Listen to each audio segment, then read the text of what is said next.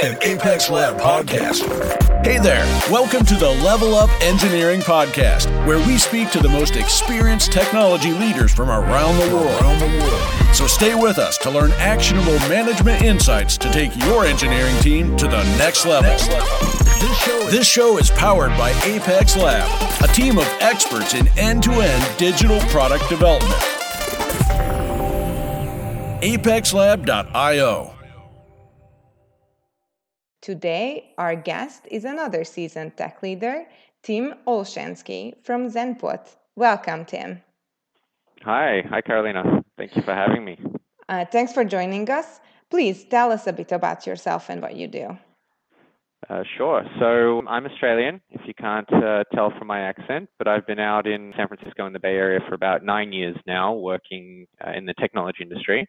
Currently, VP of Engineering at Zenput, where I'm working on uh, changing the way food safety uh, happens in the world. So we're we're doing some interesting things there, leading the teams, building out the organization, working on all the things that you would expect from somebody with that title, I guess. And prior to that, I was the CTO of a company called Aconex. We were a large public construction technology company working again similarly on safety and quality type things, in addition to project management, collaboration problems in the industry. Uh, we were about a thousand people acquired by Oracle last year. Uh, and I moved on to join Zenput, which is a, a, startup where I get a chance to be a bit closer to the action again with the team and build things out from scratch all over again. Nice.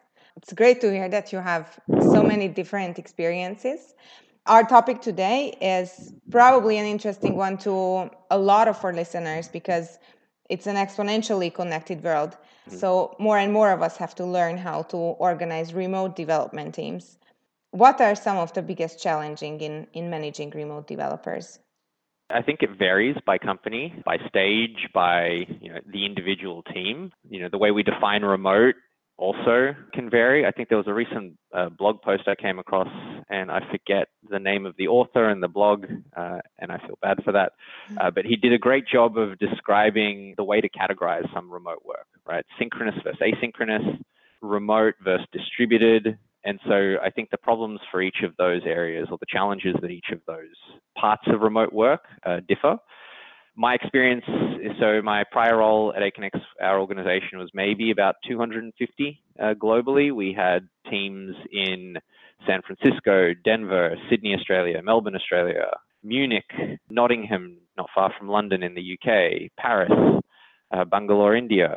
So we had lots of different team members. A few were full-time remote, and so didn't work out of an office. A few were co-located in offices, but of course, across all those time zones, there was uh, a lot of difficulty to get the whole team to work together.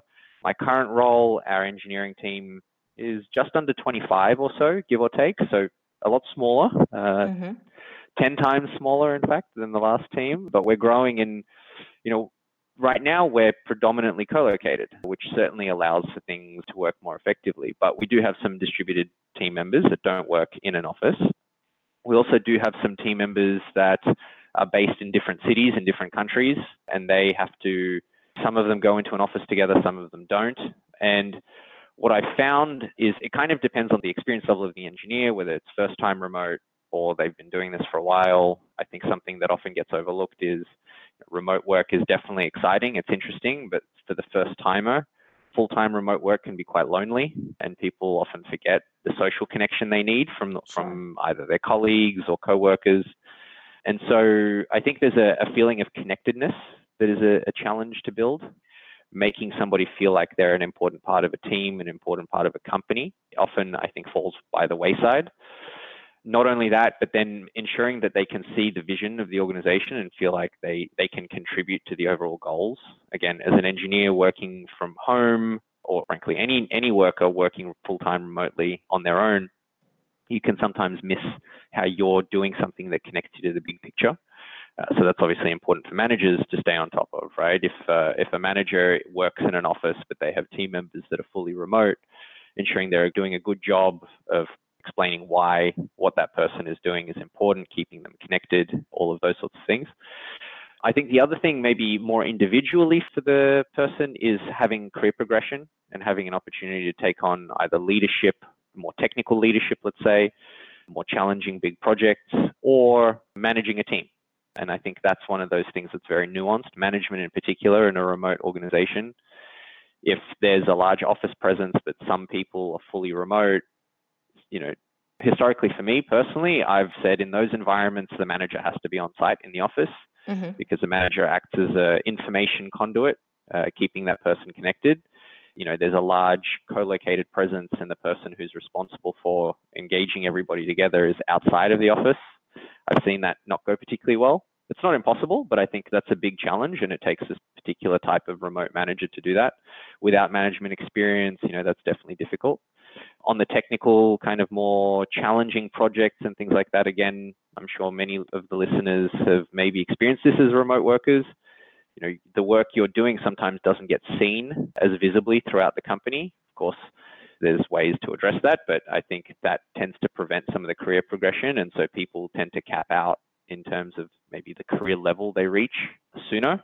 And I, I don't think that's their fault necessarily. It's the organization to a large extent, but I think it takes work. And I think being a remote employee is definitely challenging. It's more challenging than showing up to an office every day.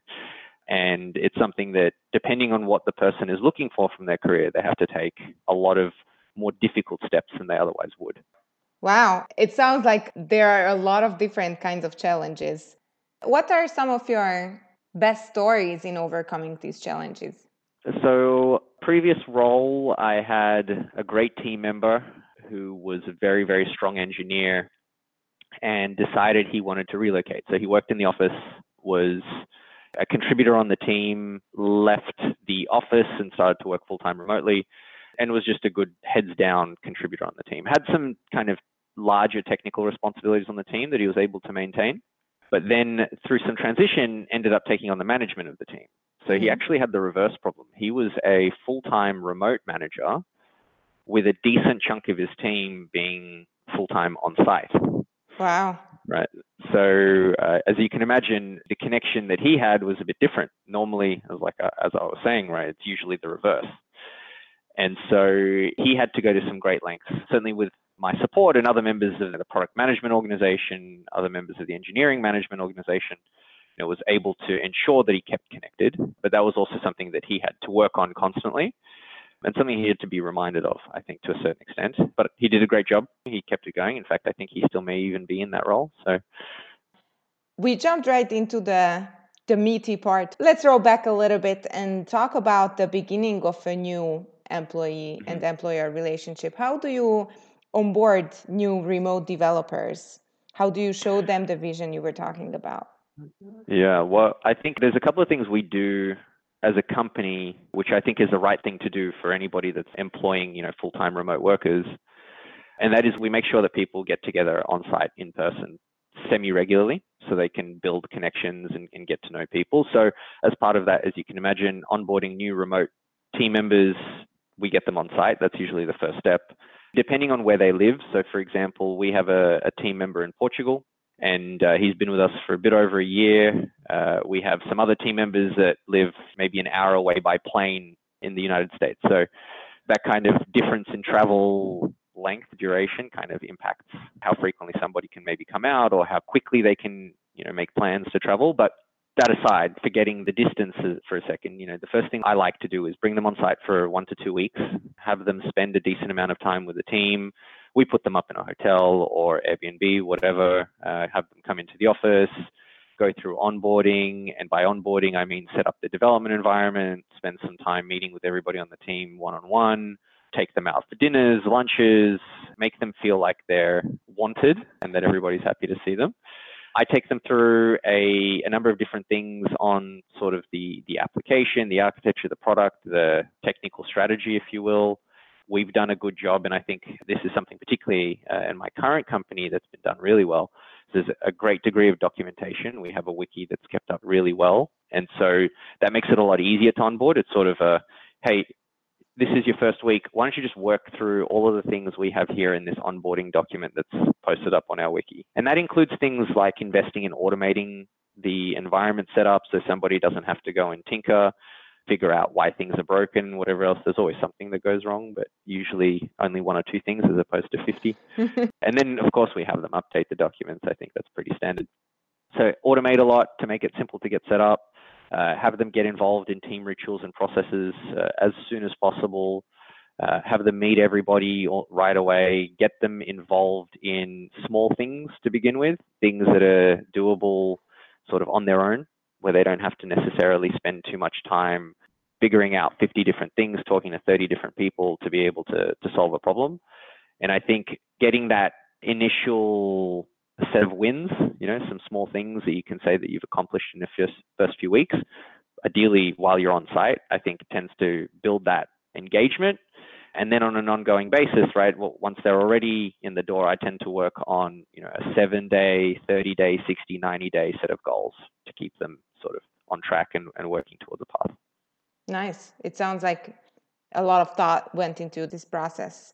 How do you keep a remote team organized? How do you keep this engagement and connection? You mentioned yep. that you you have them visit on site every now and yes. then, but what are some other things that you do? Absolutely, yeah, and and just having them visit. So we we get everybody together uh, once a quarter. So every three months, everybody flies together. Usually San Francisco at the moment because the bulk of our team is here but we also do an annual company retreat. So the entire company goes and flies somewhere. I think this coming year in January, I will be going to Cancun in Mexico, which should be nice. fun. And so we're getting everybody together uh, semi regularly. When we do the regular quarterly get togethers as an engineering team, basically every other trip, uh, we do some form of kind of team building or vision and strategy type uh, meetings where everybody contributes and thinks about how we want to grow as an organization, what we want to do. Other times, it's just everybody gets together on site in the same office and works together, and uh, we have you know hack days and that kind of thing. That's obviously not the regular flow, fairly infrequent, but on a on a regular basis, we keep everybody organized. I believe clear goals helps everybody understand what you're working towards. Mm-hmm. Having good rituals, and when I say rituals, I mean things like you know if the team follows Scrum, Scrum Agile, they might be doing daily stand ups, they might be doing planning meetings every week or every two weeks or whatever it happens to be. In our case, we follow uh, Agile Scrum. We, we get together every two weeks for planning. We do a regular retrospective. We have daily Scrum stand ups. So, making sure that everybody's sort of communicating and communicating what they're working on, of course. We use Jira, uh, but forgetting Jira for a second, you know, project management tools are pretty important, I find, makes it clear what everybody is working on.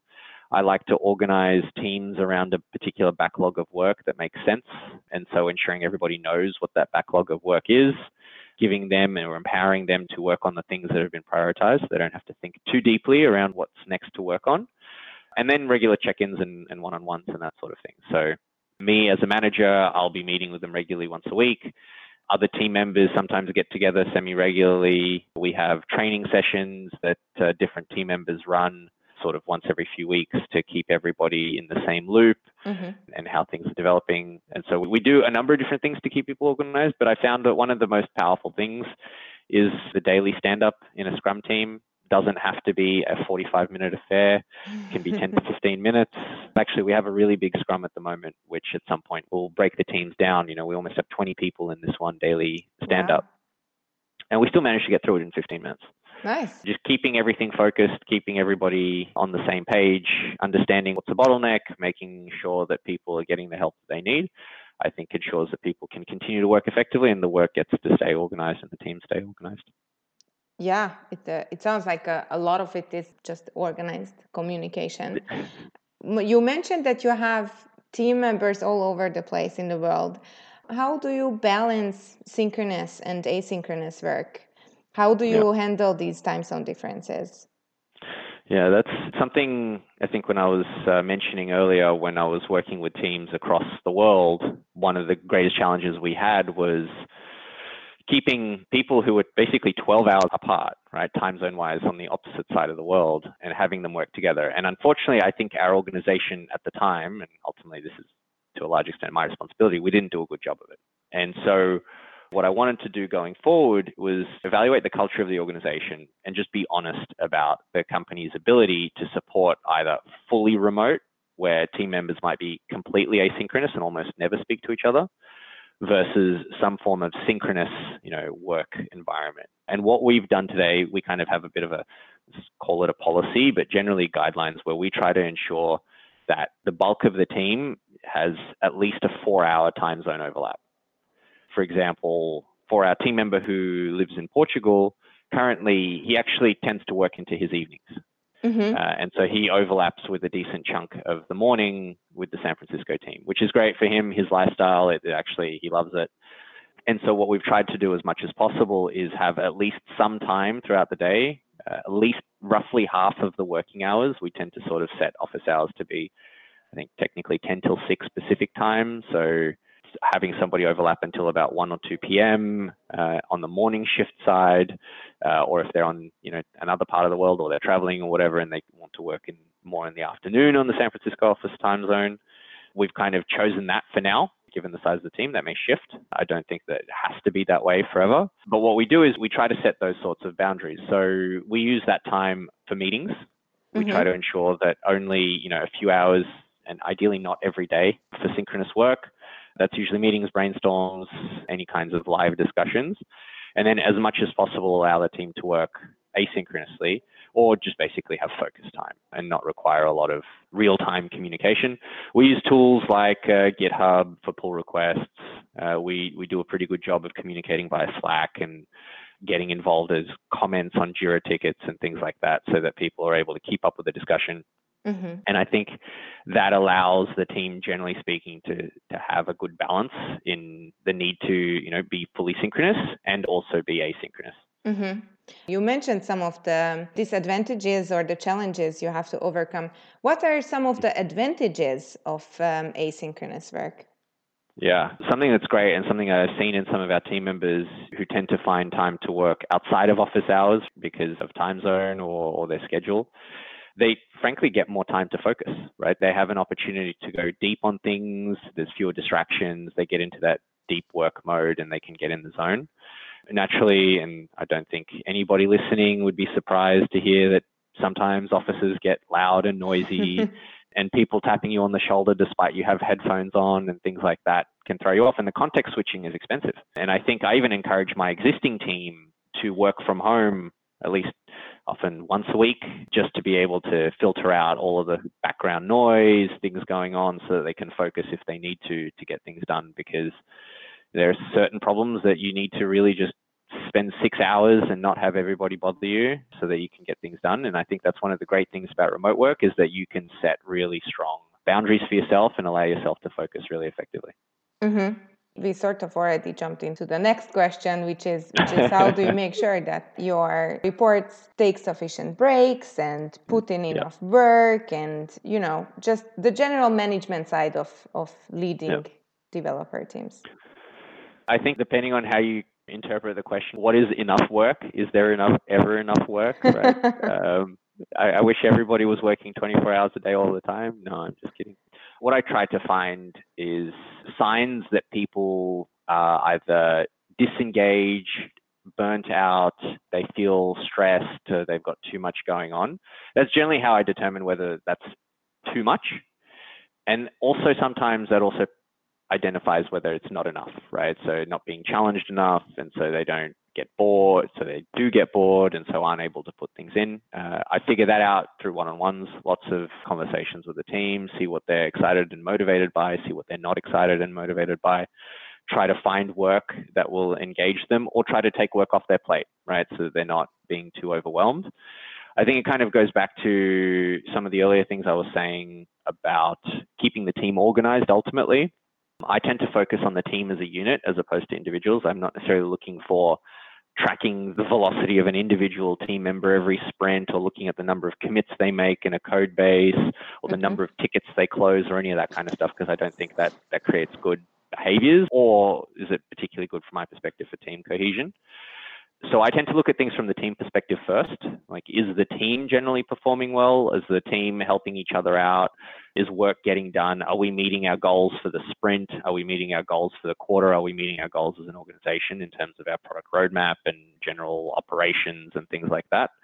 And through that lens, I then look, okay, are there particular team members who are maybe struggling a little bit and maybe need some guidance, some coaching? Are there team members who are working 16 hour days because they're trying to get all of this stuff done where we need to have a genuine conversation maybe with the rest of the organization in terms of what can and cannot be done in an appropriate time frame. I think probably with experience, people understand what they can and cannot do in a certain time frame and will maybe speak up about it a bit sooner. And, and sometimes you just have to accept that we work in an industry where results are important.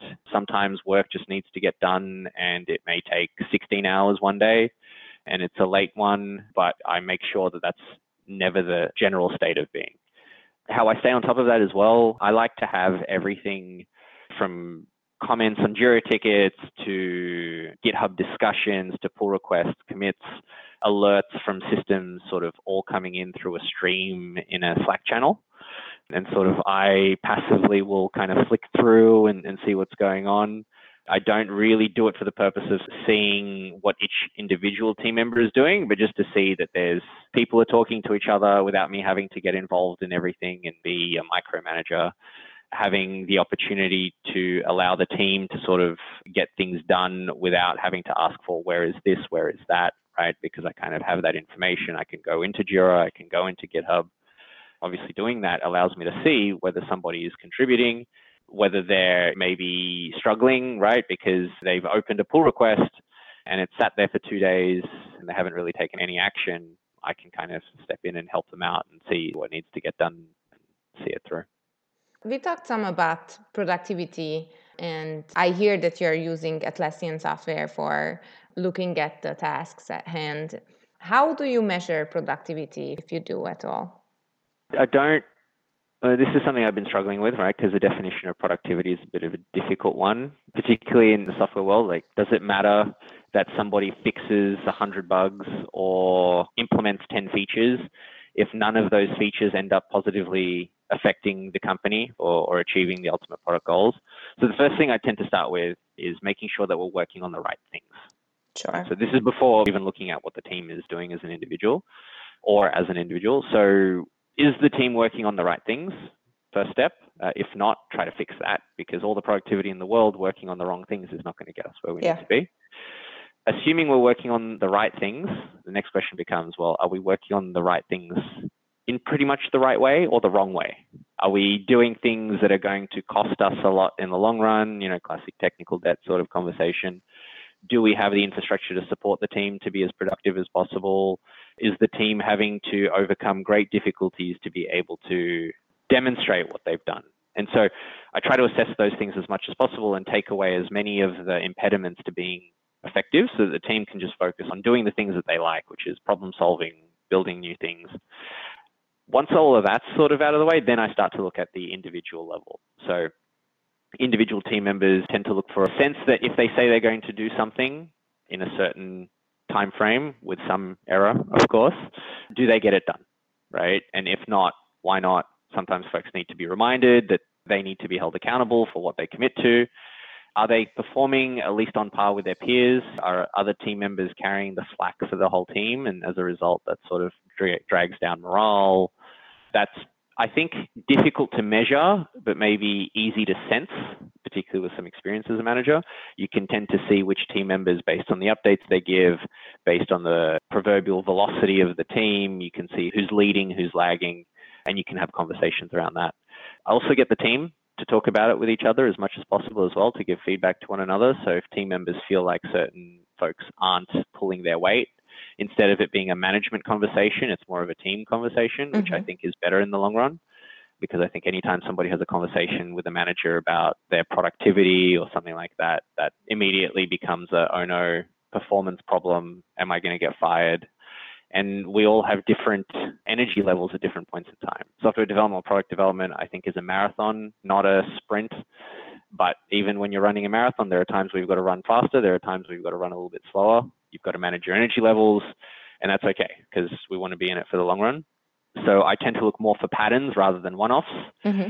And and if the pattern is one that is maybe a bit concerning, where somebody's disengaging, they're a lot slower than they used to be, and this continues for quite some time, I think that becomes pretty apparent. Consistency is sort of what I look for, but not an overwhelming, constant sprint where they're burning out.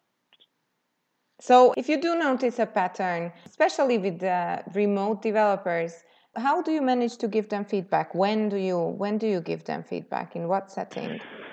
There's a lot of different forms of feedback. There's a type of feedback where it's a small call it a nudge, if you will, right? A small mm-hmm. shift in maybe how somebody is uh, approaching things. I'll try and do those things as quickly as possible the moment I notice. Here's a way you maybe could have done this better, or here's an alternative way to consider things that would have had this kind of outcome most likely. Maybe you should consider this next time. When it's a more difficult sort of thing, let's just say somebody's pattern of behavior, like I was saying, is trending in not a great way. And the team members are noticing can sometimes take a bit of time to get to that so it's not a right away kind of conversation. In those scenarios, like usually the moment I notice, the moment I start to think about it a lot and it becomes something that's on my mind as if I'm the manager for the team, I want to have that conversation as soon as possible. And the reason I want to do that is because one, I think it's me personally, I would want to know right away so I can make a change. Sure or if there's something on my mind, I would want to be able to, you know, talk about it, right? And sometimes it's not easy to start that conversation, but having somebody else start that conversation makes it a bit easier. And then it's usually uh, there's a few different classic feedback forms. When you do this, it has this impact on me, so I'd like you to do this differently, yeah. right? Or this has this impact on the team, so I'd like you to do this differently. So usually something of that form where it's a bit of a softer conversation, talk to them directly about it. I like the kind of traffic light model for performance. So green light, you're doing really well. Keep doing what you're doing. Awesome. Yellow light, uh, you know, you're doing okay, but there are a few things that are may, require a bit of work. So you know, let's talk about those things. Red light, hey, some things are going really badly. We need to change this right away. And so I don't have those conversations a lot, but often it's a hey, heads up, you, right now you're not really meeting my expectations or the team's expectations. Let's chat about it and see what we can do to get you back on track. Awesome. You mentioned more towards the beginning of a conversation that you have mm-hmm. set time frames for meetings for mm-hmm. people mm-hmm. who are working just a few hours synchronously every day. Mm-hmm. How do you run your meetings in general? How do you make it fun and engaging and still productive and and how do you yep. go around these time zone differences? Yep. We have a few different types of meetings. So a fun one, well, it's actually something we just started doing organically and it's sort of kept up, which I think is great. Daily stand ups where we're all getting together. That's probably a very well known meeting structure for most people. We don't do anything particularly groundbreaking there, other than maybe we focus on the Jira board. So we put up the board, we have everybody talk through what they're working on, where they're stuck, what needs uh, some help. But at the end of the meeting, and we have a few teams now, and each team sort of comes up with a, a sound or a theme for, for noises they make at the end of the meeting. You know, from one in one case, it's a go team and everybody's wooing to add some energy. In another case, I think we make cowboy sounds to get everybody uh, in the right mood. Other meetings, we tend to have a bit more of a formal agenda. So we have like a monthly team meeting where a few days, you know, up to a week basically ahead of time, I'll solicit agenda items, things that people want to discuss, things that need to be on the radar, if you will. And so that will have a bit more of a formal meeting agenda. We'll have times or schedule associated for that um, and, and make it a bit more of a, a formal meeting, I guess. Not a serious kind of meeting, but still just to keep the meeting on track and set some time constraints so that we don't end up going too far off the rails. In other meetings, planning meetings, again, constant uh, regular meeting structure. We're focusing on what we're trying to get done. I tend to be pretty militant about not going over time and ensuring that we're using team meetings and, team time pretty well because as a manager, I spend a lot of time in meetings and I find personally that good meetings can finish on time. They don't need to go over. In sure. fact, good meetings should be able to finish early, uh, and meetings sure. should uh, and should only really need to be making decisions ultimately, unless there's some kind of you know, maybe training session or whatever. Another great meeting that we've uh, introduced maybe about three or four months ago is sort of learning and development session where a different team member will go and give a talk on either a book that they've read, which has some interesting ideas, you know, for example, like domain driven design, Another meeting might be on uh, parts of our code base or what we're trying to achieve with some of the architectural patterns we're implementing. So, you know, people, team members will put together a really great write up that we publish on our wiki. Uh, we record the meeting with everybody participating in you know discussion so that everyone can can either watch it later if they're not there. I'll also go and create a transcript of the meeting using some online tools and publish that as well. So sometimes people don't have a chance to listen to an hour long you know video call, but they can flick through a meeting transcript and see what was spoken about. If there's any interesting topics, they can kind of dive right in there. A tool we use for that, which is a great tool, allows you to basically, if you scroll to the right point in the transcript, you can actually play the audio from that point in time. So, you know, you can kind of like zoom in on the things that you're interested in, like hearing the discussion about and stuff like that. I don't know how much the team uses it. I like it. I tend to use it, but, uh, and maybe the team doesn't necessarily know that those sorts of things exist, but I found that We've had some new team members start, and one of the first things that we've actually had some of them do is listen to these training sessions and some of the other meetings that we've recorded so they can get a lot of the context more quickly than having it be filtered over time through people's minds and kind of passed on to them. Awesome. So do you do you take meeting notes at all or you just use this tool? Yeah. We certainly take meeting notes for maybe more your kind of structured meetings, if you will, or we need to arrive at some kind of decision. You know, we'll take a record of the decision and, and whatever else. Um, but for these kinds of learning session meetings, like that are more open-ended or brainstorms or things like that, we don't often take meeting notes. And in those cases, it's just far easier to record it and generate a transcript. And then, you know, basically we have the entire meeting, every word that was said on paper that somebody can come in back and read. Wow. Would you mind um, telling us about some of these tools? You know, just like Absolutely. communications, project management, what you use for time management. Yeah, absolutely. So I was talking about this transcript tool, rev.com, a wonderful tool. There's a number of different offerings it has. We use the automated transcriptions, which are very, very cheap. And so you can create a pretty good transcript of a meeting for very little money. So I found that nobody actually worries about me spending money on that kind of thing too much. Uh, you know, four or five dollars for a meeting transcript is pretty solid for an hour-long meeting transcript. So, so obviously Rev. Uh, we use Jira for project management. Jira and Confluence a fair bit. Slack, is probably most teams these days use. We definitely use uh, Zoom. We have uh, pretty good etiquette on jumping on phone calls through Slack or through Zoom pretty regularly uh, as well. I mentioned GitHub that we use for obviously our version control or at least visualizing a lot of it, but we also use it as uh, an internal engineering wiki. So we post a lot of our documentation there. We have a lot of code review discussions in there and, and get that going. We've actually implemented, it's a company GitHub bought recently. Uh, it's a tool called Pull Reminders. And so it integrates GitHub with Slack. Nice. And so you can get this kind of discussion or get alerted to your name being mentioned or something like that, or a you know pull request review being you know assigned to you or something like that. That makes it a bit easier to maybe get distracted, but also to keep on top of what's sort of needed. And then email, of course, there's definitely a decent amount of email. We probably have most of our discussions through chat uh, anytime it needs to be a bigger thing, we tend to get into a, a Zoom call. We will use email for maybe uh, less important, but things that require a bit more time and thought. And that's probably the key tools without getting into all of our dev tools and stuff like that that help with yeah. some collaboration. Um, but I found, you know, things like Slack screen sharing and collaborative desktop editing, if you will, are pretty solid as well. And so if people are pair programming remotely, Slack has some good tools through acquisitions they've made. Uh, the tool I'm thinking of used to be called Screenhero, great tool, then was acquired by Slack and has actually been integrated into Slack now. So Slack has become like the centerpiece of a lot of what we do. Yeah. Awesome. Thank you for, for sharing it. It's been a really enlightening conversation. I think we've gone through a lot of what one needs to pay attention to when managing a, a team or a remote team or a co located mm-hmm. team. Is there anything else that you would like to add? I think in the context of remote, I think I maybe mentioned it early on. I think remote work is great. I think the culture of the organization has a big influence on how successful remote is or what flavor of remote is. And so just because remote doesn't work for one company doesn't mean it won't work for another company. And it may not work for you as an individual at one company. It may work for you as an individual at another company.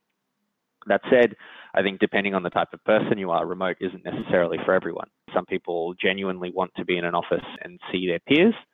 And I think that uh, you know sometimes we're too quick to jump onto new forms of working and advocate them as the best possible thing.